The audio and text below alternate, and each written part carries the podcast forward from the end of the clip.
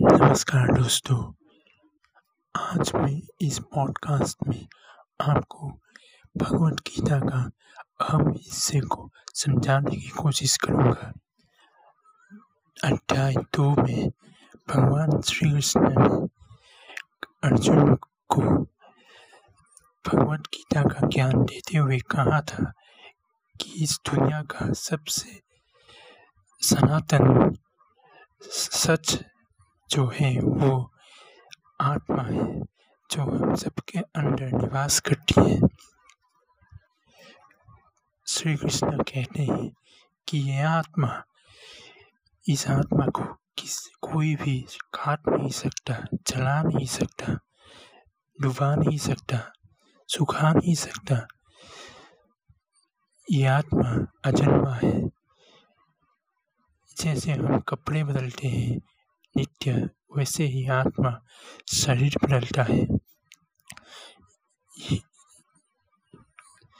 आत्मा ना कभी जन्मा है, ना इसकी मृत्यु संभव है।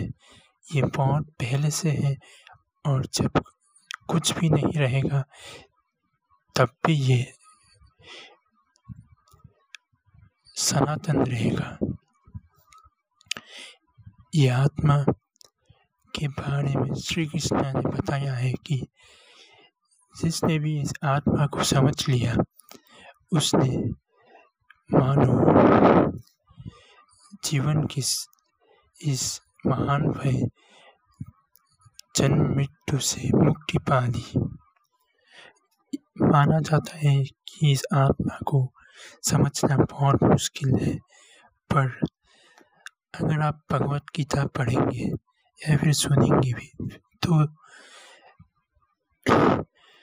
ये संभव हो सकता है, क्योंकि श्री कृष्ण ने भगवत गीता में कहा है कि बार बार बार बार प्रयास करने से भी एक कार्य संभव हो सकता है। असंभव कार्य भी संभव किया जा सकता है। तो आज के लिए इतना ही। Thank you